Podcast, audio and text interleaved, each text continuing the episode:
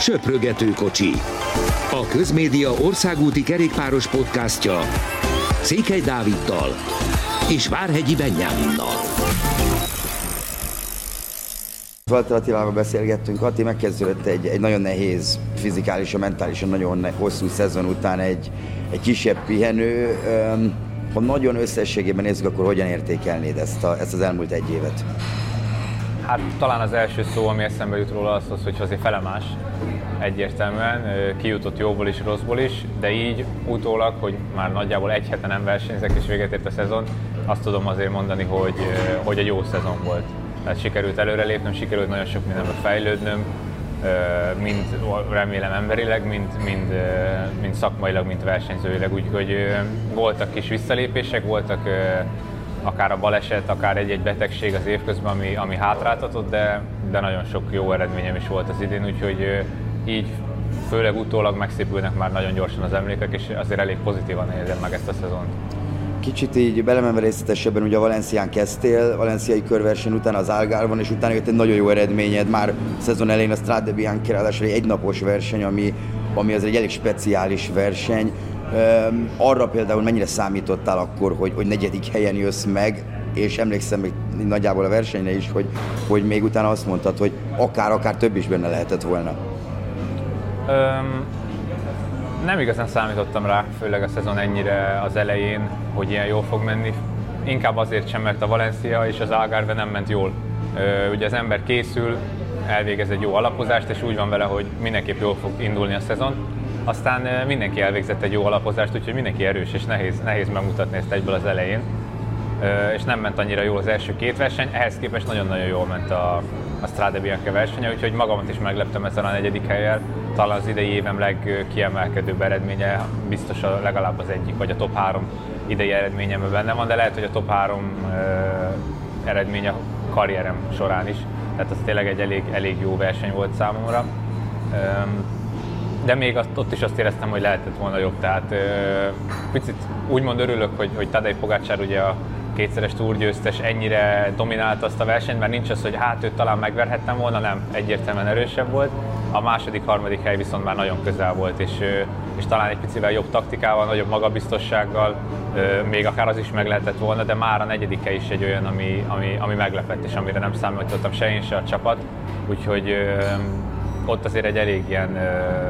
pozitív ágban voltam abban az időszakban.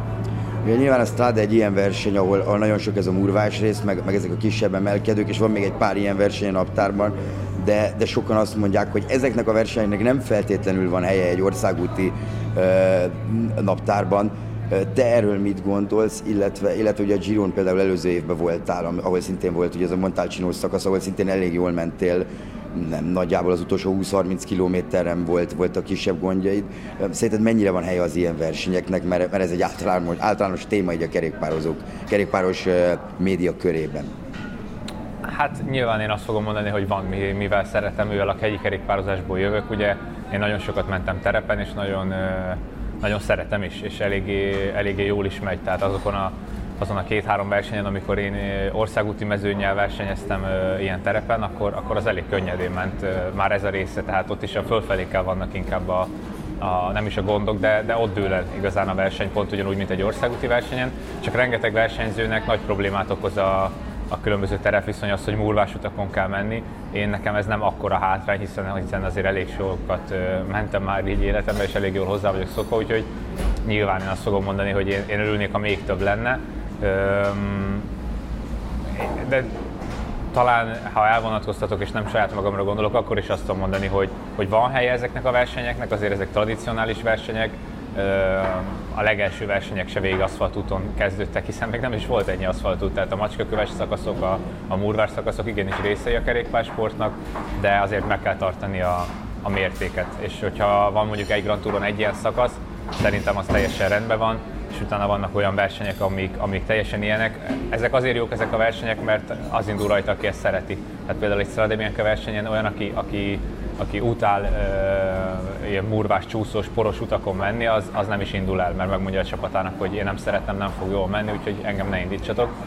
Úgyhogy szerintem így lehetne akár több is, mert nagyon uh, látványos, nagyon érdekes dolgok sülnek ki belőle. Ugye itt a, a pont a Valenciáról beszéltük, ami ugye Szád előtt volt februárban, ugye, ha jól emlékszem, talán ott is az egyik szakasz, ráadásul egy komoly hegyi befutó volt, ahol, ahol azért nagy részt ilyen volt. Egy több naposon szerinted például mennyire, mennyire fér bele az, hogy, az, hogy hát majd, hogy nem ezen is dől el a verseny? Hát talán ilyen rövidebb, több naposnál, mondjuk mint egy Valencia, ilyen négy-öt napos versenyeknél nem biztos, hogy annyira szerencsés, mert tényleg eldönthet egy, egy versenyt. Egy Girot nem tud egy maga a szakasz eldönteni, talán veszthetsz időt, de, de ott nem ott dölt el a tavalyi Giro se, ugye ezen a Montalcino-i szakaszon. Már ott kirajzolódott, hogy Egan Bernal mennyire erős, de erőből verte meg a, a, a többi versenyzőt, nem pedig technikai tudásból, hiszen ő is ugye Montiból jön, tehát ő is magabiztosan állt ehhez a rajthoz. Talán az ilyen rövidebb versenyeken nem biztos, hogy ez a szerencsés, ugye nem, nem teljesen ez a, a sportágnak a profilja, az ugye ország, országúti kerékpározás, amit illik országúton végezni az év nagy részében. Én azért örülnék, ha még több ilyen verseny lenne, mondom, mert nagyon-nagyon érdekes, nagyon más dolgok jönnek ki. Ugye sokkal jobban lelassul a tempó, nem 50-nel kell versenyezni, hanem mondjuk 30-al, és teljesen másképp történnek a dolgok ott 30-al, úgyhogy szerintem tényleg érdekes nézőként is, meg versenyzőként is nagyon érdekes, úgyhogy jövőre mindenképp szeretnék ugyanígy indulni, legalább a Strade. Mennyire más egyébként a mezőny viselkedés egy ilyen egy, egy sima versenyhez, sima egynaposhoz mérve, mondjuk egy nem is Lombardiához, de tényleg bármilyen más, ami csak, csak országúton zajlik? nem, nem igazán tér el, és ezért, ezért is mondom, hogy szerintem belefér a naptárba, hiszen, hiszen ugyanúgy versenyeznek a csapatok, ugyanúgy felállnak a csapatok, ugyanúgy előversenyeznek a nagymenők. Nagyon pici az eltérés, nagyon, nagyon minimális úgymond az a, az a különbség, ami ilyenkor van. Annyi a különbség talán, ami, ami nekem is kedvez, meg én is szeretek így versenyezni, hogy sokkal gyorsabban fogynak a versenyzők. Ugye sokkal technikai probléma, nyilván ez akkor jó, amikor neked nincsen, de, de sokkal hamarabb szakad le valaki, és sokkal nehezebb visszaérni, mint egy, mint egy sima országúti versenyen. Ugye nem tudsz a kocsik mögött stéherezni, nem, a csoportok, amik szétszakadnak, már nem érnek össze. És itt a Strade is az volt, hogy volt ugye egy óriási bukás, onnan még nagy nehezen összeért a mezőny, de, de nagyon gyorsan azt vettem észre, hogy, hogy nagyon elfogyott a mezőny, tehát nagyon kis létszámmal versenyzünk, és én ezt mindig, mindig kedvelem, én ezt preferálom, hogy, hogy sokkal könnyebb úgy helyezkedni, hogyha már csak a, a mezőny legerősebbjei vannak ott, és nem kell attól félni, hogy mondjuk megszakad a, a nagy mezőny a 100 fő félúton, mert, mert 30-40 főből már mindenki erős, ott nem fog megszakadni így a sor. Ott, ott már egy másfajta komolyabb versenyzés kezdődik, de, de tényleg talán csak ennyi a különbség. Azon kívül nagyon-nagyon hasonlít a, a sima országúti versenyzéshez nekem. Kicsit tovább menve, ugye ezután jött a katalán körverseny, illetve, illetve az Alps, ami hát két nagyon-nagyon jól sikerült verseny volt, és, és ugye így mentél a Giro-ra. Mekkora volt itt a magabiztosság, vagy minek köszönhető az, hogy ez ennyire jól ment? Főleg az Alpsra gondolok, mert a katalán körön azért az elmúlt két évben elég jól mentél, főleg azon az utolsó barcelonai körözgetésen. Hát, ahogy mondtam, egy elég pozitív ágba sikerült kerülnöm a, a Strade Bianca után. Nyilván kellett az a siker is, hogy fejbe is minden rendben legyen, de de először testbe volt, kerültek helyére úgymond a dolgok, tehát a formám már, már nagyon jó irányba volt akkoriban, nagyon kezdett kijönni az az edzés, amit, amit az egész téren elvégeztem, csak kellett hozzá egy-két verseny, hogy, hogy, a, hogy a gyors erő is, is megjelenjen. Tehát állóképes voltam és erős, de ezt nehéz mindig eredményre váltani, nehéz mindig olyan robbanékonynak lenni az adott pillanatban, amikor kell, úgyhogy pont erre a két versenyre már megvolt ez a, ez a kritikus erő, úgymond, amivel már lehet versenyezni, amivel érzed, hogy ha nem is te vagy a legerősebb, de már, de már ö, van esélyed mondjuk a győzelemre, és úgy teljesen más ö, mentalitással tudsz versenyezni, úgyhogy főleg az Alpson volt ez meg a, a Giro előtti versenyen. A katalán kör még ö, szintén egy picit felemás, hogy sikerült, ugye nagyon jól ment az utolsó körözés Barcelonába, ami, ami tavaly is jól ment, tavaly harmadik tudtam lenni, idén már második, úgyhogy remélem jövőre még akár nyerhetek is viszont a, a hét közben nem annyira voltam erős. Voltak jobb napjaim, főleg az első szakaszon is amúgy a legjobb tíz között zártam, de utána a két kemény, nagy hegyi szakaszon nem, nem tudtam az, az elsőkkel jönni, vagy nem tudtam a, a, leg, a legjobbakkal tartani a lépést, ott nem voltak jó napjaim. Utána volt egy másik nagyon nehéz szakasz, ott, ott már alakult, és akkor utána jött a, a, a körözés Barcelonába, ami, ami már eléggé jól ment de ez az egy hét is talán az legdurvább egy hét volt, majdnem 30 óra nettó idő a kerékpáron, és, és az, az végig nagyon gyorsan. úgyhogy az, az szintén egy lépcsőfok volt, hogy az Alpesi kör ennyire jól menjen, és ott az Alpesi körön már tényleg azt éreztem, hogy, hogy minden nap a legerősebb, a legjobb tízbe vagyok, a verseny minden pillanatában és ezt még nem éreztem ekkora nagy versenyen, ilyen nagy menők között, úgyhogy, úgyhogy nagyon örülök, hogy, hogy ennyire sikerült ott elkapnom a fonalat, és az, az mindenképp kell azért, hogy ilyen sikerek legyenek az évben, és, és főleg most, hogy most véget ért a szezon, nagyon jó visszagondolni, hogy, hogy igen, voltak olyan pillanatok, amikor, amikor nem, nem feltétlenül úgy haladta, hogy kellett volna, viszont viszont voltak ilyen versenyek is, mint az Alpesi kör, ahol, ami, ami egy nagy verseny, amit, amit már évek óta nézek a tévébe, és most, és most egy ilyen versenyen a, a legjobbak a versenyeztem minden nap, úgyhogy az, abból az öt szakaszból minden nap megjöttem a legjobb 20 között, háromszor a legjobb 10 között, ez tényleg olyan eredmény, ami, ami, ami engem is meglepett. És ugye utána jött a Giro, mennyire volt nehéz mentálisan, főleg itt abszolút arra gondolok, kezelni azt, ami, azt, ami főleg itt a magyarországi szakaszokkal, meg, meg ott az, előző, az azt megelőző egy-két hétben volt, mert, mert egyrészt nagyon sok sportoló beszél a, itt a mentális dolgokról, itt az elmúlt időszakban, és, és azért tehát óriási felhajtás volt itt körülöttetek, talán még nagyobb, mint amire számítottatok. Ez, ez mennyire viselhetett meg szerinted? Szerintem az első három nap még nagyon jól tudtam kezelni. A verseny előtt is igyekeztem. Ugye ez nem csak abban a három napban nyilvánult meg nekem. Én, én a versenynek a nagykövete is voltam,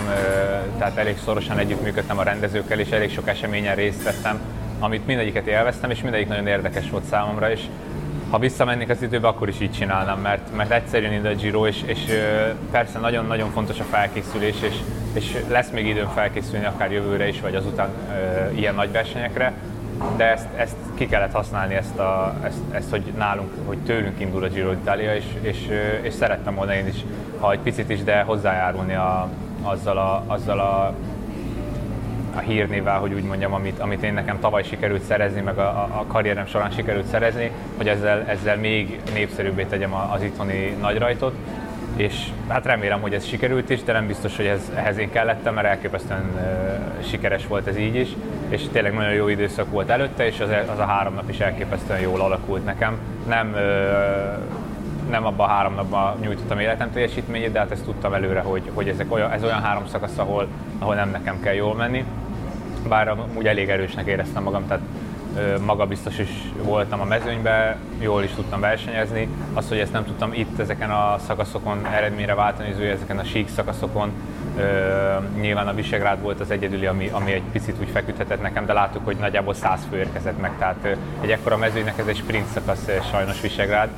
főleg, hogy előtte ugye nincs semmilyen domb, ami fárasztaná. Hogyha tízszer meg kellett volna csinálni a Visegrádi dombot, akkor teljesen más lett volna a helyzet de összességében egy nagyon jó időszak volt ez nekem, és ez, ez biztos, hogy egész életemben el fog kísérni, és egész karrierem során, és szerintem azt, aki kim volt, azt is, hiszen azóta hallgatom vissza, és azóta kapom a képeket, meg a videókat, hogy, hogy mekkora örjöngés volt itt, itt Budapesten, tényleg egy óriási siker volt. De,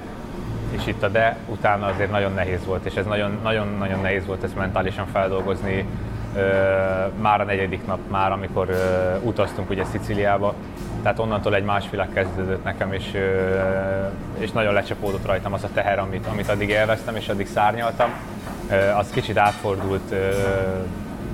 lehet, hogy saját magam miatt is, de, de átfordult egy teherbe. Úgy éreztem, egy nagyon nagy nyomás van rajtam, hogy most már nem, most már nem bulizni jöttünk ide a Girora, hanem, hanem itt ez a rengeteg ember, aki nekem szurkol, az eredményt vár. És lehet, hogy ez nem így volt, meg lehet, hogy csak én gondoltam túl ezt a dolgot, de nagyon nagy terhet raktam magamra, és mentálisan nagyon-nagyon nehéz volt ez az egész. Lehet, hogy egy icipicit hiányzott a forma is, és azzal már egyből elértem azt, hogy, hogy, hogy pont nem tudtam harcolni a győzelemért, és ez, ez nagyon-nagyon megviselt mentálisan. Úgyhogy ö, szerintem ez látszott is a versenyzésemen a Giro, nagyon-nagyon kényszeresen akartam a, a sikert, a, a, a szakasz győzelmet, a szakasz sikereket, mindeközben Arno Demárnak kellett segítenem, hiszen, hiszen láttuk is, hogy három szakaszt is tudott nyerni, sprintikót is ugye a francia csapattársam, és el kellett a segítségem, és tudtam is segíteni mindig, amikor kértek. Úgyhogy egy jó verseny volt, de, de mentálisan soha nem volt még nekem ennyire nehéz a kerékpáron. Maga a verseny mennyire volt nehéz összehasonlítva, ugye ez már a harmadik Girod volt, ami, amiben nem tudom, te belegondoltál de mikor így belegondol az ember, hogy egymást a három Giron indultál, azért az már nagyon-nagyon komoly teljesítmény, főleg, hogy mind a hárman végigmentél, szóval mennyire volt nehéz összehasonlítva a többi, a többi verzióval, meg kívülről nagyon nehéznek tűnt, főleg a meleg miatt egy darabig, meg, meg a szakaszok miatt, de, de igazából olyasmi verseny volt így, így nézői szemmel, hogy, hogy főleg az összetetre gondolok, hogy igazából nem nagyon volt feltétlenül olyan nagy harc, meg, meg akkora izgalom, mint, mint amekkorára mondjuk számított volna az ember, így, hogy mondjuk kevés időfutam kilométer volt. Hát nekem egyértelműen az első volt a legnehezebb, szerintem mindenkinek az első Grand Tour a legnehezebb. Ott 2020-ban valami olyasmit éltem át ott azon az első Giron, amit, amire nem számítottam, hogy ezt valaha nekem át kell élni a kerékpáron. Ehhez képest már majdnem azt mondani, hogy a tavaly is könnyebb volt. Nyilván könnyebb, mikor vezeted a versenyt mondjuk majdnem félúton, az, az egy teljesen más szituáció, mint mikor mindig csak loholsz a másik után. Az attól volt nehéz a, a, a tavalyi verseny, hogy, hogy, hogy, hogy nagyon igyekeztem jól menni az összetetbe, és, és muszáj voltam minden pillanatban előversenyezni és az elsőkkel megérkezni az idei pedig pont a mentális része miatt volt nekem nagyon-nagyon nehéz, tehát mind a három egy kicsit más volt. Az első az tényleg az az, hogy fizikálisan már annyira elfáradtam, hogy, hogy nem tudtam az utolsó szakaszokon, hogy hogy fogom befejezni, aztán hál' Istennek sikerült, és még jól is ment viszonylag, a, főleg az utolsó szakaszon, az utolsó előtti szakaszon, a 20. szakaszon tudtam a legjobb tízbe bejönni, ugye a tavalyi verseny az, az nagyon jól alakult, az, az meglepően jól alakult, nem számítottam egyértelműen egy ilyen rózsaszín trikóra, de ez is egy olyan dolog, ami már, ami már hozzám nőtt, és, és ez elkísér az egész karrieremen. Az ideit azt érzem, hogy, hogy talán teljesíteni egy picit könnyebb volt, de de, de nincs olyan, hogy, ne, hogy könnyű Grand Tour, tehát összességében nagyon-nagyon komoly tempót megyünk folyamatosan, nagyon nagyon, nagyon nehéz teljesíteni egy ilyen versenyen, és hogyha 99,9%-os az ember, az nem elég. Tehát lehet, hogy vannak olyan versenyzők, akiknek az elég, de én még nem tartok abba, nem vagyok ott a karrierem során, nem vagyok olyan erős, hogy hogyha nem vagyok a, az én akkori csúcsomba, akkor az elég lenne. Láttuk, hogy az utolsó héten azért már tudtam harcolni, igazából egy teljesen más utóhatást adott volna az a Giro, hogyha nincs az az utolsó balkanyar, vagy ha ez egy picit másképp alakul a, a, az, a, az, az a 19. szakasz, ahol negyedik tudtam lenni, és ezt se szabad elfelejtenem, nekem se, leginkább nekem, hogy, hogy a negyedik hely az még mindig a legjobb magyar mezőny eredmény, ugye Bodrogi László időfutamairól nem feledkezve, viszont nem viszont, tehát nagyon közel volt a győzelem igazából, nem, nem tudok mit csinálni. Na, közel jártam ahhoz a, ahhoz a győzelemhez, és, és lehet, hogy erőlétileg én is voltam abból a csoportból a legerősebb, de biztos, hogy a, ha nem, nem a negyedik voltam abból a csoportból, ez látható volt, hiszen volt sokszor, hogy már hárman voltunk. És ha ott másképp alakul egy kicsit, nem tudom minek, mit kellett volna másképp csináljak, sokszor végig gondoltam hamarabb támadni, hosszabbat támadni, másképp lenni, helyezkedni a végén. Tehát rengetegféle forgatókönyvvel lehetett volna nyerni is, ugyanúgy, ahogy veszíteni is. És sajnos, sajnos úgymond veszítettem, hiszen, hiszen nem, nem tudtam azt a szakaszt megnyerni, de ha az másképp alakul, akkor az egész gyűlölő mindenki úgy tekint, hogy ez egy óriási sikertörténet, hiszen egy tök jó magyar rajt, utána segítettem Árnónak, utána még szakaszt is tudtam nyerni, tehát ez tényleg ilyen csoda. Így viszont egy kicsit olyan csalódottságot érez az ember, viszont természetesen én is, hiszen, hiszen bennem van az az elszalasztott lehetőség, de azért látni kell azt, hogy a között, hogy most ott negyedik lettem, vagy első lettem, teljesítménybeli különbség nincs. Tehát nem azon múlott, hogy én mennyi munkát tettem bele, hogy én mennyire voltam felkészült, azon igen, hogy mennyire voltam magabiztos, mennyire voltam tapasztalt, mennyire, mennyire tudtam élni a lehetőséggel. Vannak emberek, akik nagyon erősek, de nem tudnak nyerni. Én, én nem ez az ember szeretnék lenni, én szeretném ezeket győzelemre váltani, de, de, de nem szabad mély depresszióba esni, amiatt, hogy ez nem sikerült most az idei Giron, mert, mert tényleg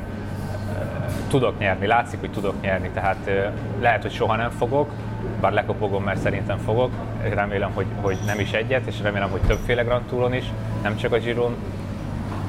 de már, már ott vagyok, és, és erre nem gondoltam, hogy két-három évvel ezelőtt, hogy ezt ki lehet mondani, hogy, hogy vagyok olyan erős, hogy tudjak szakaszt nyerni egy ekkora versenyen. Úgyhogy a télen ebből építkezni kell, és, és ezt fel kell, fel kell tudni dolgozni. Tényleg az a negyedik hely, az a, az, az egész giro a lecsapódása volt, ez a, ez a küzdök, küzdök, küzdök, és egy kudarcba fullad ez az egész. Sokkal jobban akartam, mint tavaly. Tavaly úgymond céltalanul csak, csak, csak a, a kerékpározás öröméért, annak, a, annak az öröméért, hogy én egy ilyen nagy versenyen tudok indulni, azért versenyeztem, és próbáltam minden percét élvezni. Idén a magyar rész az teljesen hasonló volt, még inkább ki tudtam élvezni, de onnantól már nem, nem csak azért versenyeztem, hogy én, hogy én most a harmadik Grand Touromat teljesítsem, hanem, hanem azért versenyeztem, mert nekem nyerni kell. De ilyen görcsösen úgy néz ki nem megy, úgyhogy, úgyhogy jövőre nem célzok meg szakasz győzelmet, és lehet, hogy ez lesz a, a, a jobb megoldás. Egyébként még egy picit arra a balkanyára visszatérve, arról mennyire tudtatok, ugye Nyilván ezt az ember nehezen tudja elképzelni, hogy, hogy a hegyekben vagyunk, a rádió nem biztos, hogy úgy működik, messze is van a, a csapatautó, mert, mert szökésben voltatok, tehát az, az mennyire volt, ráadásul mennyire én láttam, az gyakorlatilag fel volt építve. Tehát, hogy, hogyha nem tudom, Google Mapen megnézi az ember, akkor az a kanyar egyáltalán nincs ott, csak a kordonokat így tudták lerakni. A, a leginkább így van, ahogy mondod, tehát fel volt, fel volt kordonozva ez a kanyar, és utólag nyilván könnyű okoskodni, de, de megnéztük a, természetesen a füzetbe is, átbeszéltük a, a, a srácokkal, a, a csapattal, a, a vezetőkkel, hogy hogy is néz ki a vége. Azért természetesen más az, mikor, mikor az ember harcol szakaszok óta egy szakasz győzelemért, és, és úgy nézi meg a végét, vagy, vagy eleve nekem az, hogy én abban a szökésben benne tudtam lenni, már az, az felért egy fél győzelemmel. Tehát nem, nem úgy készültünk aznap, hogy, hogy az utolsó 100 méter tudjuk, mert mi biztosan eljutunk oda. Tehát kicsi volt annak az esélye, hogy, hogy én odáig el fogok jutni ugye szökéssel, de sikerült, és tudtuk természetesen, hogy mi vár ránk, tudtuk, hogy mi van a könyvben. Mi is ennyit tudunk, hiszen nincs idő minden nap 20 szakaszt előre végigvezetni, ez, ez 3-4 ezer kilométer, erre nincs kapacitása egyik csapatnak se a füzetbe egy, egy, egy nagyon enyhe balkanyar volt, és a szintrajz alapján pedig végig emelkedett. Ehhez képest jött egy picike emelkedő és egy nagyon éles balkanyar, ami, ami majdnem hogy lefelébe csapott át. Tehát az egy fékezős, láthatóan fékezős kanyar volt. Nem csak én nem tudtam róla láthatóan, hanem egyikünk is, egyikünk se abból az öt főből, tehát mindenkit eléggé meglepett ez a, ez a kanyar, talán a jumbósok voltak a leginkább képbe. Nekem annyit mondtak, hogy, hogy, hogy jön egy kanyar, de tudtam, hogy jön egy kanyar. Én ezt úgy képzeltem el, hogy az végig tekerjük azt a kanyart, és, és lendületből sprintelünk tovább, ami emelkedik. Az egy egészen más forgatókönyv lett volna, mert éreztem, hogy hogy mondjuk még egy fél percet a célig tudok menni nagyon-nagyon gyorsan, és ha nem is vagyok 10 másodperccel a leggyorsabb a csoportból, de fél perc az már egy teljesen más szituáció, ilyen fáradt 19. szakaszos 200 kilométeres lábakkal, az egy másik történet. És ehhez képest megérkeztünk egy szerpentinbe. Úgyhogy nem is csak én voltam a legjobban felháborodva, hanem a quickstep versenyző, aki, aki végül második vagy harmadik lett. Ő is azt mondta, hogy, hogy, hogy ő szeretné ezt megóvni, ezt, a, ezt az eredményt. Nem tudom, hogy mire számított, hogy mi fog történni, de hogy, hogy, ez, hogy ez, ez amatőrizmus volt a versenyrendezők részéről. Az egy nagyon nagy tér volt, ahova megérkeztünk, és a VIP sátornak kellett a hely, úgyhogy, úgyhogy nagyon-nagyon lecsapták azt a kanyart. Igazából mindenkinek egyenlőek ezek a, ezek a feltételek, tehát ezt, ezt, ezt nekünk is jobban át kellett volna nézni, jobban résen kellett volna lenni. Én őszintén nem számítottam erre, de hát ez látszott, ahogy más versenyző se számított erre. Elég bal szerencsés volt ez a kanyar, és talán nehéz most így ezt mondani, meg, meg tényleg, mintha nyugtatnám magam ezzel, de lehet, hogy, hogy jobb, hogyha ha nem itt szereztem meg az első szakasz győzelmem, mert erről a szakaszról mindenkinek ez a kanyar maradt meg, független attól, hogy ki nyerte. Nyilván a magyaroknak az maradna meg, hogy, hogy ha én nyerem, hogy, hogy egy magyar nyerte, de így a, így, így a nemzetközi szinten tényleg az maradt meg, hogy ez a kanyar ez, ez ilyen értetetlen volt így mindenki számára, és sokkal többet beszéltek magáról a kanyarról, mint a győztesről. Úgyhogy ha esetleg sikerül eljutnom odáig, hogy tényleg nyerek egy szakaszt, akkor az legyen egy, egy óriási hegyi befutó, vagy egy, vagy, egy, vagy egy nagyon szép sprint egy gyönyörű helyen, egy ilyen hasonló hegyi, hegyi szakaszon, az, az egy kicsit úgy talán jobban venné ki magát, mint egy ilyen, hát egy ilyen elbaltázott szakasz picit tovább ugorva Giro, ugye utána azért jött egy nagyobb, nagyobb pihenés, és, és jött az országos bajnokság egy, egy győzelem. Mennyire volt neked az cél? Azért szerencsére megváltoztatták a pályát, szerencsére, nézői szemmel mondom, hogy szerencsére, de, de a, ami neked azért eléggé, eléggé kedvezett, és, és sikerült is nyerned. Azért magyar bajnoki trikóban, meg bajnoki trikóban az mindig valaki kilóg a mezőnyből a pozitív értelemben, tehát mennyire, mennyire volt ez cél a, a Giro után, hogy akkor, akkor ezt a magyar bajnokságot azért jól lenne megnyerni? Nekem egyértelműen nagy célom volt már éveleje óta, hogy, hogy, hogy magyar bajnok lehessek, azért is, mert ugye nem mondom, hogy én se leszek már fiatalabb, meg ezek a hasonló dumák, mert, mert még nagyon sokszor fogok magyar bajnokságon indulni, de az egy olyan dolog, amit egy olyan versenyzőnek, mint én, illik elérni legalább egyszer a karrier során, és most már úgy vagyok vele, hogy ez úgymond megvan, ki van pipálva. Én, én nekem már örökre itt lesz a karomon a, a magyar bajnoki csík, úgy fogok versenyezni. Ez azért, ha nem is egy nagy könnyebbség, de, de ez egy tényleg olyan dolog, ami már, ami már megvan, és ezt már nem veszi el tőlem senki és tudtam, hogy idén, idén nekem nagyon kedvezni fog a pálya. Nyilván minél nagyobb a hegy, nekem gyakorlatilag annál jobban kedvez, de, de ha már ilyen dombos, az láthatóan az is nekem nagyon jól fekszik. Ez majdnem azt mondom, olyan volt, mint a Strade Bianca, tehát hogy viszonylag sok sík, aztán jön egy jó pár meredek fölfele. Ráadásul ilyen, ilyen úgymond macskaköves is volt ez a fölfele, úgyhogy nagyon nagy cél volt nekem ez a verseny és nagyon mázlistán jól is alakult, mert, mert benne tudtam lenni a szökésbe, a napszökésébe, ami, amire nem számítottam, tehát szerintem senki nem gondolta, hogy, hogy én benne lehetek. Ezekről a versenyekről, a hazai versenyekről azt kell tudni, hogy, hogy annyira más, annyira eltérő a, a megszokottól, hiszen, hiszen egyedül versenyzik majdnem mindenki, aztán van egy-egy csapat, akik vannak 10-20-an remélhetőleg azért 20 nem, de, de tényleg nagy létszámú csapatok is ott vannak, és utána vannak a, a, a, a többiek, mondjuk Dinamarci Fettererikkel, ott van Filutás Viktor egyedül, ott van Peák Barna, másik vörtúros versenyzőnk, Husztor Péter, ugye prokonti versenyzőnk, ott vagyok én egyedül, tehát ez, ez egy nagyon szokatlan szituáció, és pont ettől nagyon nehéz, hogy semmi segítségünk nincs, és gyakorlatilag mi csak azért megyünk, hogy, hogy hogy, hogy egymást szívassuk, tehát uh, muszáj, muszáj uh, az egymás agyára menni, és muszáj úgy versenyezni, ami, ami a másiknak kedvezőtlen. Úgyhogy ezért volt idén nekem mázlim, hogy viszonylag hamar benne tudtam lenni a szökésbe, és onnantól, hogy mondjuk a Dina Marci velem volt, onnantól Fetter Eriknek hátul fognia kellett a támadásokat, hogy a Marcit ugye ne érjék utol.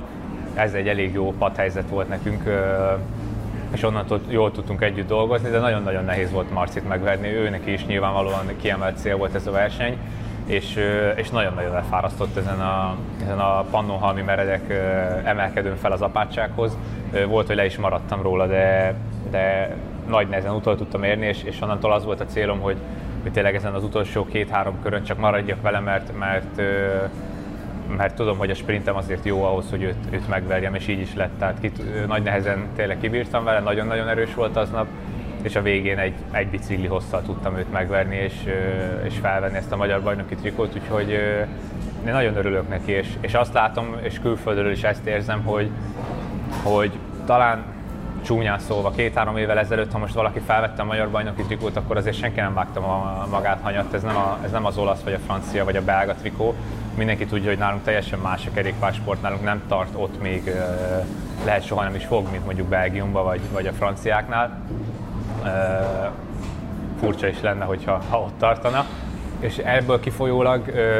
máshogy állnak azért ehhez a trikóhoz, mint, mint az olasz trikóhoz, tehát nem félik úgymond ezt a trikót. Ehhez képest idén én teljesen mást érzek, tehát már a trikó előtt tudta rólam az összes profi gyakorlatilag, hogy én ki vagyok, és,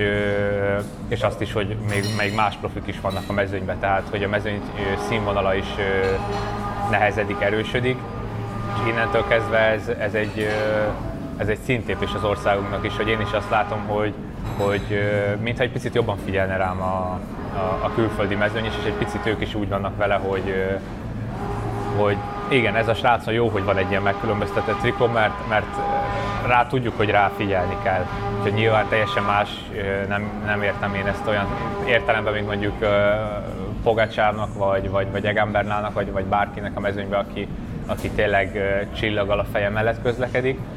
De, de láttam az elismerést a más többi versenyző arcán, és látom azt is, hogy, hogy innentől kezdve kicsit másképp kell ezt a srácot elengedni ebbe a trikóba. A magyar bajnokságban, a nemzeti bajnokságok, ugye, ahogy említettél, is nagyon különleges versenyek. Hogy kell elképzelni ilyenkor mondjuk a, az adott klubcsapatodnak a, a segítségét, amit ők, amit ők tudnak adni, vagy, vagy adnak-e? Mert ugye minden országos bajnokság ráadásul ugyanazon a héten van, hétvégén. Tehát ezt, ezt ilyenkor te mennyi segítséget kaptál mondjuk arra a versenyre a csapatodtól? Ö, hát igazából én minden anyagi segítséget megkapok, minden ö,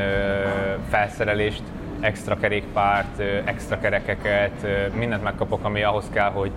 hogy, hogy, hogy el tudjam végezni úgymond a versenyt, tehát hogy ne legyen technikai problémám, de azon kívül pont amiatt is, hogy, hogy egyszerre van az összes nemzetnek, tehát egyszerre versenyeznek Franciaországba és Svájcba is, ezért uh, itthonra én már külön segítséget nem tudok kapni. Ez, ez a legtöbb csapatnál azért így van, tehát uh, azon a bajnokságon indul a csapat, ahol amilyen nemzetiségű a csapat. Ugye nálunk a Franciaországban megjelentek egész busszal, versenyzőkkel, minden, de hát ők indultak is több mint tizen, és ugye volt még az utánpótlás sora is a csapatunknak, tehát ott egy 20 fős gárdát kellett kiszolgálni, én viszont ugye egyedül indultam Magyarországon. Lehet, ha ketten-hárman lennénk, akkor megpróbálnak elintézni, hogy egy szerelő egy autóval eljöjjön és kísérjen, de általában elég jól megoldom édesapámmal, úgyhogy nem is szoktam sipákolni amiatt, hogy nekem mindenképp kell valaki segítő, mert, mert, mert pont attól is marad meg ennek az egésznek a hangulata egy kicsit, hogy, hogy ez egy ilyen családi nap. Mi idén már lementünk édesapámmal ketten már előtte, lent aludtunk egy, egy hotelba Pannonhalma mellett, úgyhogy ilyen olyan hangulata volt, mint, mint, mint régen, mikor kis tíz évesként jártam vele versenyezni, vagy a csapattal, és azért ez is, ennek is nagyon jó a hangulata, és, és hiányzott is eléggé, úgyhogy meg volt igazából minden oldva, mindent, mindent, mindent profil megcsináltunk. Kicsit beszéljünk a, hát az utazásokról, ugye Kanadában és, és a világbajnokságon is indultál, azért az sem volt túl közel, egy elég, elég kemény pár hét lehetett, de, de nagyon jól sikerült. Ugye most jártál, ha jól tudom, először versenyezni Kanadában is, meg, meg Ausztráliában is. Mennyire élvezted ezt, mert, mert igazából csak pozitív dolgokat hallott az ember, hát nagyjából a, a, a kanadai szervezésről mindenképpen, de, de a VB-vel kapcsolatban is azért nyilván a madarakon kívül. Igen, nagyon jó volt mind a kettő. Kanadába egy hétre mentünk, együtt utazott az összes versenyző, egy szálláson laktunk, ugyanazt reggeliztük, ugyanazt vacsoráztuk, úgyhogy nekem tetszett így a feeling, és kicsit azt éreztem, hogy ezt, ezt akár több versenyen is lehetne csinálni, hiszen ma már nagyon úgy eltolódik a sport, és ez tényleg azért jó, hogy így tudom mondani, hogy a világ legjobb csapatához igazolok gyakorlatilag, tehát én ezt, ennek természetesen örülök is, hogy, hogy valamilyen szinten eltolódik, mert, mert így kijönnek a különbségek, de nekem tetszett az, hogy, hogy teljesen egyenlőek a feltételek, úgyhogy kicsit a Forma 1 tudom hasonlítani, hogy ott is a, a, a mérnökök döntik el, hogy ki fog nyerni, mert, mert minden pilóta jó, és itt is azt érzem, a kerékpársport is természetesen afelé mozog egy picit, hogy vannak tehetségek, vannak akik, akik kilógnak a tömegből, de, de igazából a csapatok döntenek arról, hogy ki fog nyerni. Ők nagyon nagy befolyással bírnak. Vannak versenyzők, akik nagyon jók, de kisebb csapatnál vannak, és nem tudnak úgy ki, kiugrót teljesíteni, mert nincs meg az a háttér, nincs meg az a tudás a csapatoknál. És még egyszer mondom, azért is jó, mert én pont egy olyan csapatnál leszek, ami, ami ennek a jobbik felén van, hanem a legtetején én azt érzem, hogy talán a legprofibb ebből a szempontból a Jumbo, de mégis nagyon jó volt ezt látni, hogy, hogy ugyanazt a GoFit reggelizték, ugyanazzal a juharsziruppal ott Kanadába, a, az Ineososok is, mint mi, a Jumbósok is, tehát mindenki egy helyen eszik, nincs lehetőség ott főzni, meg szakácsokra, meg ilyenek, mert nincs, mert, mert a világ túloldalán vagy, és ettől adott nekem egy ilyen tök jó hangulatot ez az egész verseny, és nagyon-nagyon szuper volt a szervezés, nagyon jó szuper volt a, a körpálya, mind a kettő nagyon tetszett nekem, és hát mind a kettő jól is ment, úgyhogy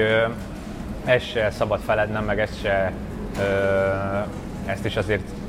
ha ilyen évérték előtt tartok magamba, vagy, vagy mint veled most itt, akkor azért fontos megjegyezni, hogy, hogy oké, okay, hogy nem lettem dobogós, meg nem lettem a legjobb 5-be, 10-be, de lettem mondjuk már 27 az első kanadain, 18 a második kanadain, aztán 23 a világbajnokságon, és ez három óriási nagy verseny, Tour de France győztesekkel, rendkívül nagy bajnokokkal, Péter Szagándal a mezőnybe, tehát tényleg a, a, a, a sportágnak az ikonjaival, és mindegyikkel tudtam versenyezni, mindezen mind a három versenyen, és lehet, hogy nem üti meg azt a mércét, ami, ami nagyon felkelti az emberek figyelmét, ami teljesen rendben is van, hiszen a 18 az tényleg 18, nem pedig 4, ezt én, ezzel én tisztában vagyok, de, de teljesítményileg ez, ezek, ezek majdnem akkora teljesítmények, sőt, én azt érzem, hogy főleg egy VB 23. helyezés, az, az, az talán az egy életem egyik legnagyobb teljesítménye. Ilyen hosszú 270 kilométeres versenyen még nem tudtam, főleg magyar válogatott színekbe, tehát nem a csapatom segítségével, hanem, hanem teljesen egyedül versenyezve 8 fős nemzetek ellen. Én nagyon elégedett vagyok ezzel az eredménnyel, és ott is lehetett volna jobb, mert három méterrel jobban sprintelek, akkor már 18 vagyok ott is, vagy 14 vagy akár a legjobb 10 is tényleg karnyújtásnyira volt, mert nem volt 5 méter ugye, vagy, vagy 10 méter a közöttünk, még a, még a dobogóért sprintelőket is láttam az orrom előtt, ami nyilván már nem, nem az a kategória, ami, ami nekem fog menni, mert nem vagyok annyira gyorslábú, de akár el tudom képzelni, hogy a legjobb 10-be egy ilyen világbajnokságon be tudok jönni, és ez megint egy olyan eredmény, amit mondjuk pár évvel ezelőtt még nem, nem reméltem volna, amikor még mondjuk 23-ba, ugye a korosztályomban se tudtam megközelíteni, most pedig a felnőttek ellen, a, a világ legjobbjai ellen versenyzek, úgyhogy nagyon-nagyon jó volt ez a, ez a két hét nekem, és fárasztó volt, sokat kellett utazni, de, de nagyon jó volt a szervezés, nagyon jó volt a magyar válogatottal lenni, elképesztően jó hangulatba telt, ugye kis ötfős különítményben voltunk, és tényleg nagyon szép emlékez mind a két utazás. A világbajnoksággal kapcsolatban egy kérdés merül fel nagyon sokakban, a rádió kérdése. Igazából nem is nagyon kell itt mondanom, nyilván tudod, hogy, hogy, hogy azért mire gondolok, hogy, hogy nagyon sokan panaszkodtak, hogy, hogy, ne, hogy nem volt rádió, és hogy minden más versenyen van, és nem is feltétlenül a rádió hiányáról panaszkodtak, hanem hogy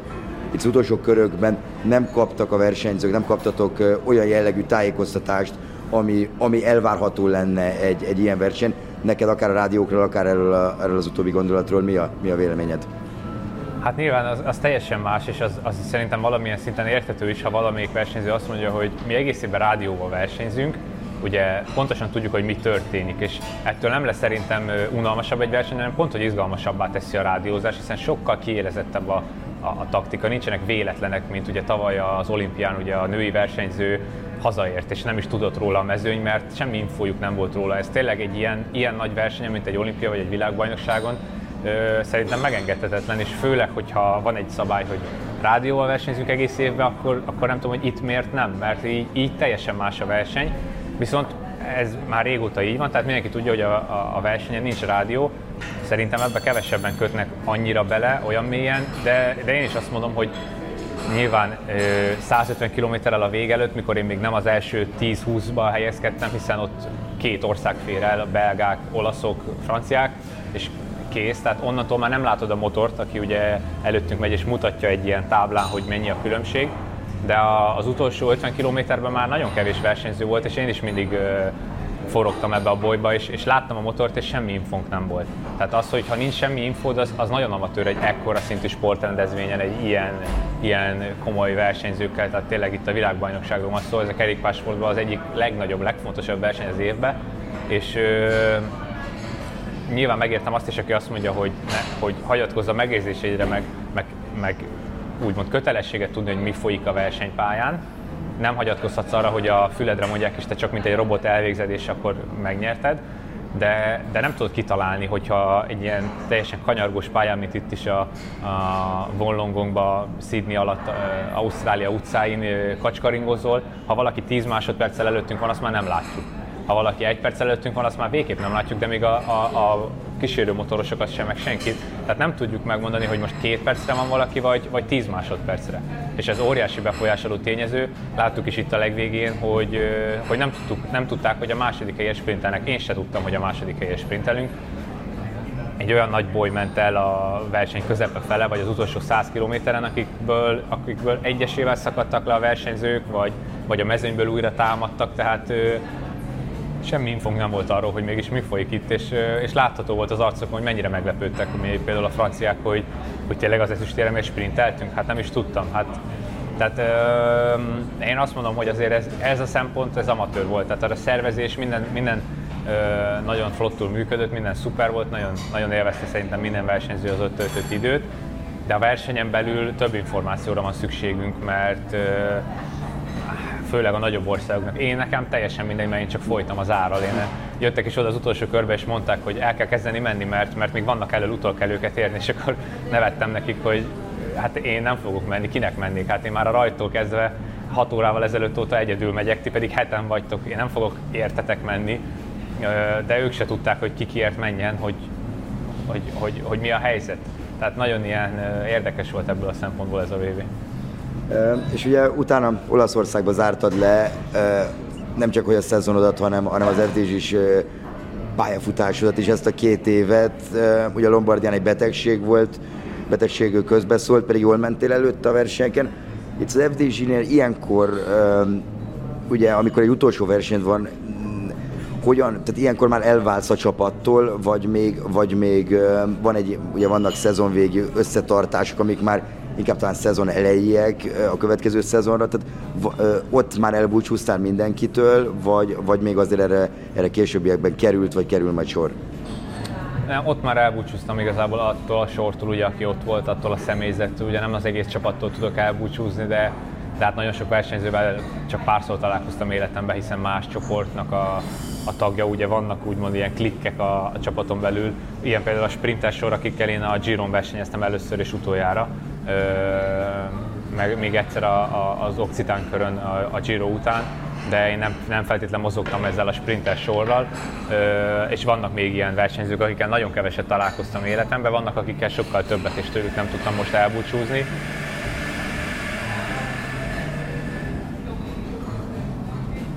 de fogok tudni, fogok tudni a jövőben velük találkozni, együtt fogunk versenyezni, meg fogjuk tudni oldani a, azok, akikkel tényleg baráti kapcsolatot sikerült ápolni vagy kialakítani, azzal fogok majd találkozni, de ezek már szezon elejé meetingek, és, és én már a szezon elejé meetinget a Jumbo Visma csapatával fogom kezdeni, úgyhogy én már többet nem fogok találkozni a Grupama FDG versenyzővel vagy csapatával, csak jövőre versenyek során, vagy esetleg, ha ugye közel edzőtáborozunk egymáshoz, ami azért elég bevett szokás, ugye Dél-Spanyolországban december-január folyamán, akkor ott mindenképp megállok majd egy kávéra a, hát inkább mostani a decemberben megyünk, mert még csapattársak leszünk hivatalosan, de inkább már úgy mondanám, hogy az ex-csapattársaimmal. Um, hogyan, nagy, elég meglepő volt, mikor, mikor ugye két éve kiderült, egy francia csapatba uh, igazolsz. Um, így visszatekintve erre az időszakra, mi az szerinted, amiben a legtöbbet fejlődtél, és, és mi volt az, amit kaptál leginkább a, a, a grupamától? Nehéz egy dolgot kiemelni, én azt érzem tényleg, hogy mindenbe sikerült fejlődnöm, főleg azért is, mert ugye egy, hát egy fél évet sikerült előtte World Tourba versenyeznem, hiszen a Covid miatt egy fél évig otthon voltam, ugye a CCC csapatából igazoltam a, a, a francia gárdához, az volt a legfontosabb nekem, hogy, hogy nagyon hamar megkerestek a, a Covid kirobbanása után, és nagyon céltudatosan szerettek volna leigazolni. Nekem ez nagyon fontos, hiszen lehet, hogy el tudtam volna menni egy olyan csapatba, ami, ami más, vagy mondjuk az Ázsiója egy icipicit még nagyobb, bár azért a Grupamáról tudni kell, hogy azért a legidősebb World Tour csapat, tehát több mint 20 éve töretlenül működik, nincs más ilyen csapat, aki ilyen sokáig húzza, vagy húzta volna, és ráadásul főleg az idei szezonban elég jól is mentek, tehát a, közelítik a legjobb öt csapatot ők is. Láthatóan a negyedik helyet hozták el a Tour de France-ról is összetetve, tehát egy, egy nagyon nívós csapat, nagyon sok profi győzelemmel, nagyon sok nagy versenyzővel, úgyhogy tényleg nehéz egy dolgot kiemelni, igazából nagyon sok mindent ott tanultam meg a versenyzésről, úgyhogy a, mind taktikai szempontból, mind, mind erőnlétileg, mind, mind emberileg sokat sikerült ott fejlődnöm, de, de bízom benne, hogy a Jumbo lesz az a csapat amúgy, ami, ahol, ahol ezt még inkább a, a maximumra járatjuk. Ha, ha másban nem is, bár szerintem tényleg mindenben tudok ott is fejlődni, akkor ha egy dolog, akkor legyen az a teljesítményem. Tehát legyen az, hogy erőnlétileg már annyira erős legyek minden, minden versenyen gyakorlatilag, ahol indulok, hogy, hogy úgy érezzem magam, mint mondjuk az Alpesi körön, hogy, hogy tényleg a legerősebb 15 versenyzőben 20-ban benne vagyok, és, és én minden nap alakíthatom a verseny folyását, nem csak követnem kell. És ugye jött a Jumbós igazolás, amire hát mindenki felkapta a fejét nyilván. Mi, mi volt szerinted, vagy mikor kerestek meg igazából, mi, mit, mit talán a, amit elárulhatsz a hátterei ennek az átigazolásnak, mert, mert azért ugye elég sok, főleg külföldi médium már ezt megszellőztette, belga, holland sajtó, és, és jól emlékszem, talán augusztus, augusztus környékén lett ez augusztus-szeptember valahogy így bejelentve. Tehát mikor, mikor, mikor tol volt már ez biztos, hogy, hogy te Jumbo-ba igazolsz? Hát az igazat megvalva engem már 2019-ben megkerestek, akkor még a CCC Development csapatánál voltam, és, és nem konkrét szerződéssel, de, de nagy érdeklődéssel kerestek meg, és kíváncsiak voltak rám, beszélgettem is velük a, a, azzal, aki jövőre lesz a főnököm, már akkor ő keresett meg, elég, elég sok kört beszélgettem velük, nagyon tetszett már akkor is, amit ők ajánlottak, de szerettem volna egyrészt lojális maradni a CZC csapatához, és, és nagyon tetszett az is, a, ahogy ők ott dolgoznak, és nagyon jó egy évet töltöttem 19-ben az utánpótlás sornál, ezért mindenképp szerettem volna látni, hogy hogy dolgoznak a, a nagyok, úgymond. És az igazat meg egy picit tartottam is a Jumbo-tól, hiszen már akkor a világ egyik legjobb csapata volt. Látszott, hogy, hogy pár éven belül akár ha tényleg kiemelkedő csapat is lehet a, a, a top csapatok közül is, és nem voltam benne biztos, hogy én készen állok-e úgymond első profi szerződésemre már egyből a legjobbakhoz. Ö, és nagyon örülök, hogy, hogy idén újra megkerestek már elég korán, évelején, szóba került a menedzseremnél, aki, akinek, aki Jonas Vingegaard és Primoz Roglic is nála van, tehát a, a Jumbo két legfontosabb embere gyakorlatilag, mondhatni két legfontosabb embere. és valahogy szóba kerültem a Jumbo-nál ismét, hogy mi a helyzet velem, hogy ugye ez már a lejáró szerződésem úgymond, és, és nem hitték el, hogy, hogy nem hosszabbított velem a, a grupom a csapata, és hogy nincs még szerződésem 23-ra, Úgyhogy megint ugyanúgy elég gyorsan elkezdtek velem beszélgetni, és én ennek nagyon örültem, mert bíztam 2019 végén abba, hogy ha most nemet is mondok, akkor nem felejtenek el egy életre, és ez így is lett, úgyhogy nem volt bennük harag, úgy néz ki, hogy, hogy én egyszer már nemet mondtam nekik, és most már azt éreztem, hogy, hogy sikerült olyan ütembe fejlődjek azért ebbe a két-három évben, hogy, hogy nyilván nem, nem vagyok közel a legjobb versenyző, de, de már szeretnék a legjobbaktól tanulni, és és hamar, hamar dűlőre jutottunk úgymond. Elég sokáig vártam, hogy, hogy a grupam amit ajánl, de, de, de ez volt a legjobb döntés nekem, úgyhogy hamar beláttam én is, hogy, hogy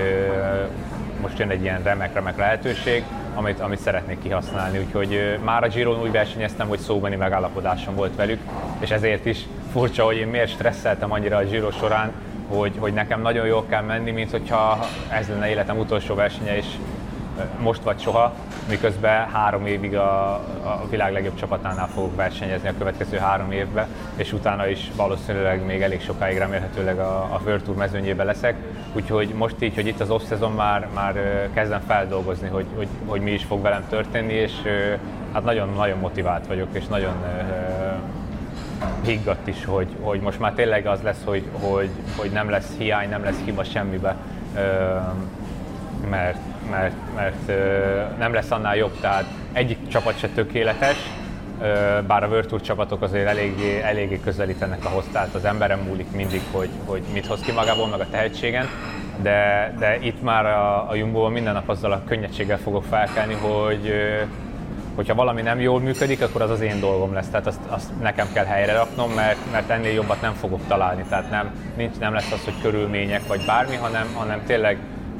egy nyugodt mentalitással kezdhetem el az összes edzést, hogy a lehető legjobb helyen vagyok. A többi, többi versenyző, már mint most már a Jumbo versenyzői, mennyire tudnak ilyenkor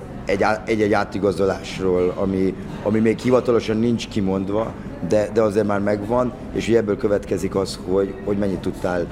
mennyi információt tudtál, összegyűjteni itt a szezon utolsó versenyein, jumbós versenyzőktől, amikre, amikre mondjuk alapesetben kíváncsi, kíváncsi lennél. Öm, amióta aláírtam, már nem nagyon beszéltem a jumbósokkal erről, hiszen, hiszen az aláírás már megtörtént, úgyhogy, úgyhogy majd úgy is kiderül, hogy, hogy választ kapok a kérdéseimre. Az aláírás előtt főleg a Giro során elég sokat beszélgettem, ugye a mostani időfutam világbajnok Tobias Foster már elég régóta ismerem, ugye nagyjából egy korosztály vagyunk, egy évvel idősebb nálam, és ő, ő vele nagyon sokat beszélgettem a Giro során, neki gyakorlatilag ugye a második kérdésnél leesett, hogy én miért vagyok ennyire érdeklődő, és ő is hasonlót mondott, mint én most. Nyilván én ezt csak gondolom, hogy így van, de ő is azt mondta, hogy, hogy nincs tökéletes csapat, itt se az lesz, hogy, hogy mindig mindennek örülni fogsz, és mindig minden tökéletes. Lesznek olyan döntések, amivel lehet nem értesz egyet, de, de ő is ismer azért elég sok norvég versenyzőt, elég sok más versenyzőt, más csapatokat, és azt nehéz elképzelni, hogy ennél van, van jobb. Amire, amire egyértelműen azt mondod, hogy, hogy itt jobban tudsz fejlődni, vagy, vagy, vagy, vagy profilbak a körülmények, tehát ilyen csapat jelenleg nincs a mezőnyben. Talán a többi közül még ki is emelkedik a Jumbo Visma, úgyhogy nem kellett olyan sok mindenkivel így beszélgetnem, főleg amiatt se, hogy ugye a menedzserem, mint említettem, két elég, elég komoly versenyzője, most már három vagy négy is jövőre vagy öten is ott leszünk a Jumbo-ba. Mondta is, hogy ő nem is szeretne túlnyomni így a Jumbo felé, mert neki nem feltétlenül jó az, hogy ha minden versenyző a Jumbo-nál van, ő ugye nem egy Jumbo Visma menedzser, hanem egy független menedzser.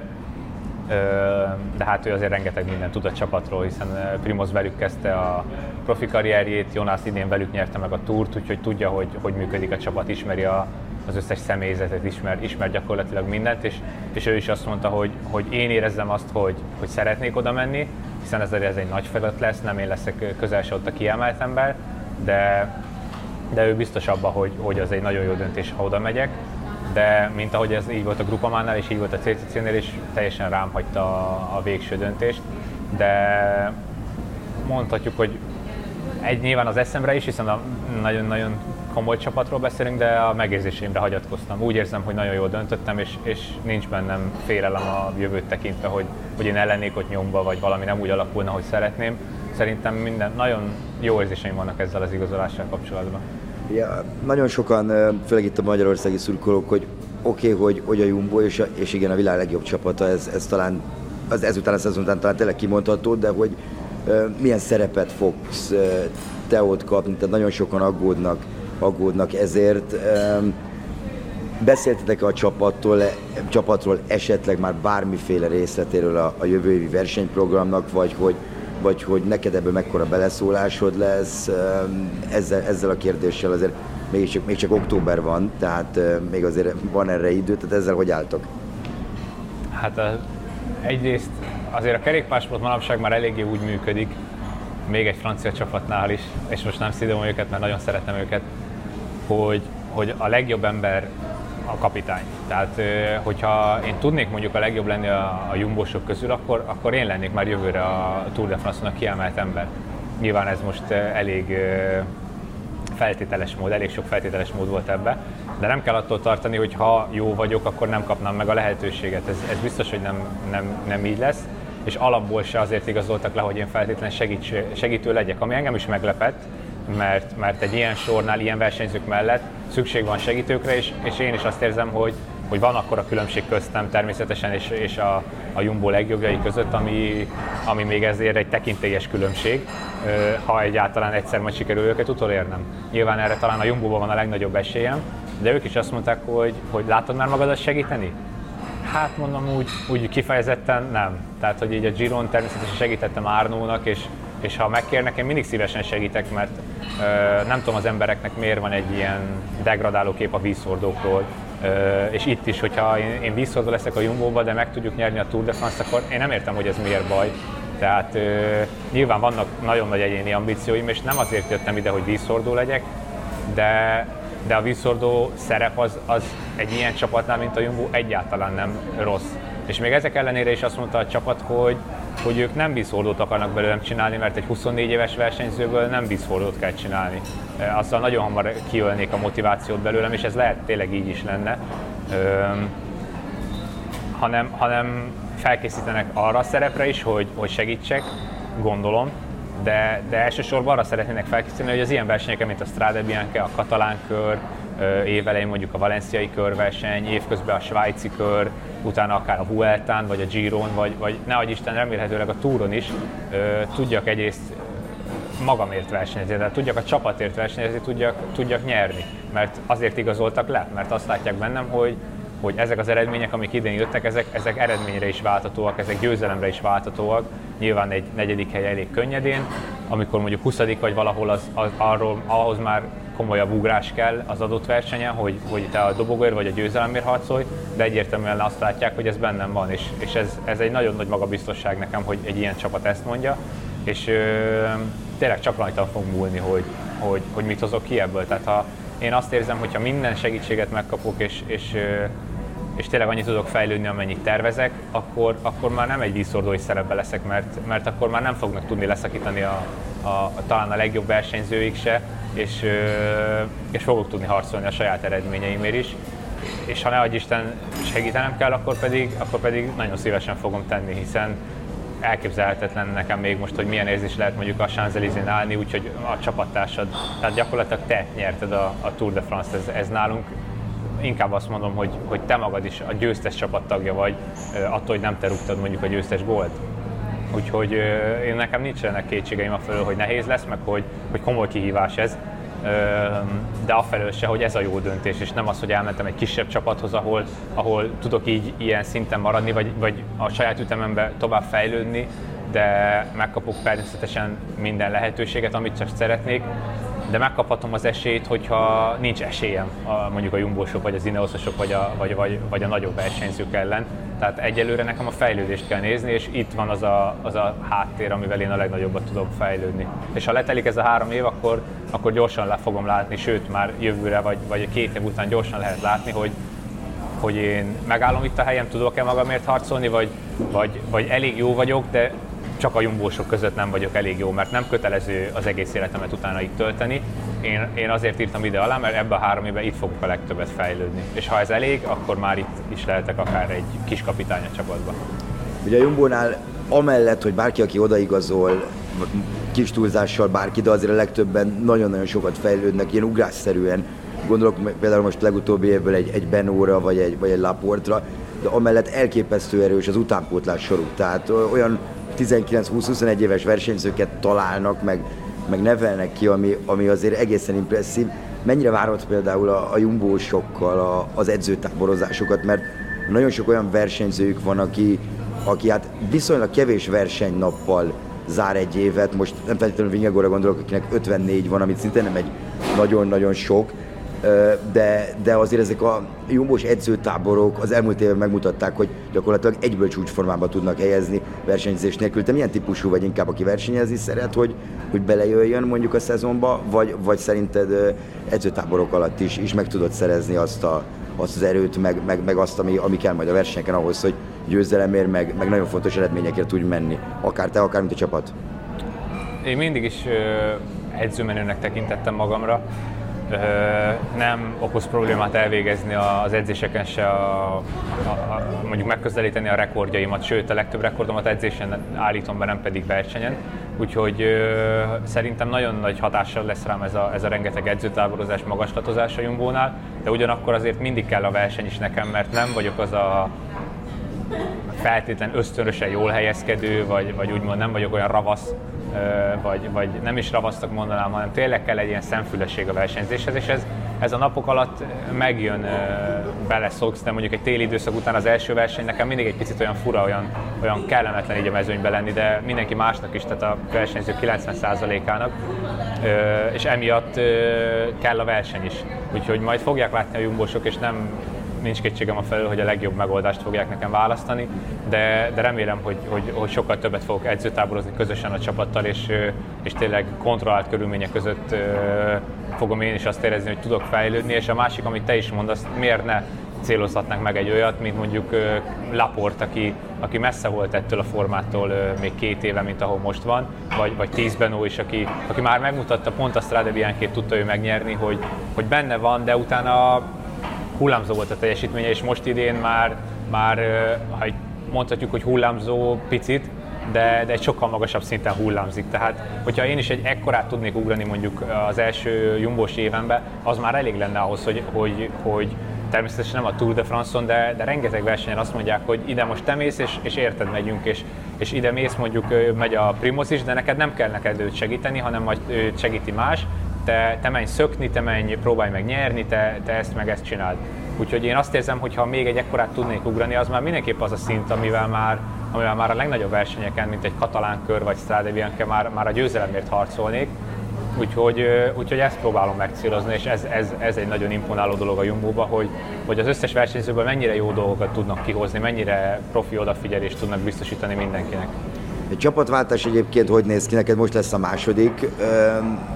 hogy telik az embernek ilyenkor, ilyenkor ez az időszak, amikor, amikor igazából vége a szezonnak, és, és hogyha mondjuk ugyanannál a csapatnál maradna, talán egy picit több ideje lenne kipihenni az egész évet?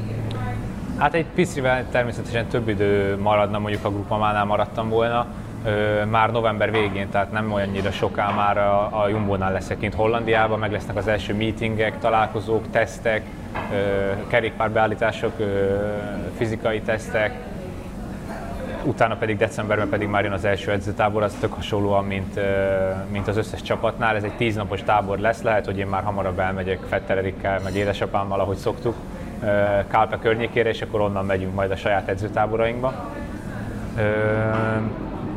Nekem most nagyjából egy hónap szünetem van, ez, ez eléggé standard így a kerékpárosok között. Én annó mindig édesapámmal, még mikor itthon készültünk, akkor csak két hetet tartottunk, de ez már azért az a szint, a, meg az a, hát kornak nem nevezném még ezt a 24-es életévemet, de, de 17 évesen tök máshogy regenerálódik az ember, meg nem is úgy fárad el az év során, főleg, hogy nem országútiztam. Azért idén kaptam fizikai, mentális terhelést annyit, hogy szükségem van erre az egy hónapra, és érzem azt, hogy nem fog eltűnni a formám, és, és sokkal jobban vissza fogok térni. Tehát lehet, hogy decemberben nem lennék olyan erős, vagy nem leszek olyan erős, mint lehetnék, hogyha most csak két hétig pihennék, viszont júniusban, meg májusban vannak a nagy célok, meg a nyáron, meg, meg, meg jövő szeptemberben is lesz újra világbajnokság, nagy versenyek, úgyhogy ki kell bírni a szezont fejbe is, testbe is. Nyilván betegségekre is gondolok, mindenre, ami, ami, ami, ami hullámzik ugye a karrier során. Úgyhogy jót fog tenni ez az egy hónap pihenő. Egy picit zsúfoltabb lesz így, hogy most csapatot váltok, de én amúgy engem ez nem, nem érzem azt, hogy ebbe fáradok el. Tehát annyira érdekes, mikor egy új csapathoz kimegy az ember, már voltam egyszer ruhapróbán, és annyira, annyira érdekes, annyira új, annyira jó ez a, ezek a dolgok. Tehát kicsit ahhoz tudnám hasonlítani, és otthon is ezt szoktam mondani, hogy, hogy már így 20 éves korában az ember, vagy már nagyjából 15 fölött ezt a karácsony feelinget úgy elveszti, hogy várja a karácsonyt, hogy jön a Jézuska, vagy mit tudom én. Ez, ez, ez megvan egy új csapatnál, még nekem is így 24 évesen, hogy új bringa lesz, újak a dolgok, új lesz a ruha, új lesz a minden, újak a csapattársak, és nagyjából ahhoz tudom hasonlítani, mint, mint egy gyerek karácsonykor, hogy annyira izgatott vagyok az új dolgok láttán, hogy, hogy én egy új világba csöppenek, hogy, hogy, hogy várom nagyon. Tehát most két nap telt el úgymond, vagy ez a harmadik napja ennek az egy hónapos pihenőmnek, de nagyon várom, hogy már, már elkezdjem a felkészülést. Főleg, hogy nekem amúgy az év egyik kedvenc időszaka mindig az edzőtáborozás, az évelei edzőtáborok. és pont jókor féltek át. Még egy kérdésem lenne zárásként, mivel lennél elégedett, hogyha hogy jövő ilyenkor lesz szerencsé megint leülni, beszélgetni veled? Nem szeretnék úgy konkrét célokat kijelölni a jövő évre. Nyilván, hogyha vált az ember csapatot, és, és főleg ilyen drasztikus a váltás, úgymond, akkor nagyon nehéz kijelölni azt, hogy, hogy mik legyenek a célok, ezért sincs például versenynaptáram még, mert a csapat se tudja, hogy ki vagyok, tudja, hogy mire vagyok képes, nem véletlenül igazoltak le,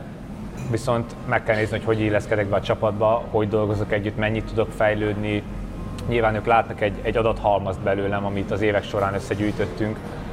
összegyűjtöttem, de, de abból nehéz megmondani, hogy ki is vagy. Úgyhogy látniuk kell, hogy ki vagyok, hogy mire vagyok képes, és, és a csapattal együtt kell a célokat meghatározni, de azzal lennék elégedett, hogyha egyértelműen szemmel láthatóan azt tudnám mondani, hogy, hogy igen, léptem egy szintet, fejlődtem, és hogy ezt nem kéne magyarázni, hogy, hogy igen, itt, itt ennyi wattot, itt annyit, hanem, hanem tényleg lát, látszódjon az egy versenyen, hogy, hogy jobban versenyzek, jobban helyezkedek, taktikusabban versenyzek, nem követek el annyi hibát, és hogy, hogy ránézésre látszódjon, hogy erősebb vagyok. Tehát ez a fő célom, és ha ezek, ezek megvalósulnak, akkor, akkor jönni fognak az eredmények is szeretnék ugyanúgy kiemelkedő évet. De hát minden évet szeretném, a kiemelkedő lenne, és minden év nem lehet kiemelkedő, mert akkor, akkor nem emelkedik ki egyik se. Úgyhogy csak szeretnék fejlődni. Ehhez kívánunk sok sikert, köszönöm szépen. Nagyon köszönöm. köszönöm.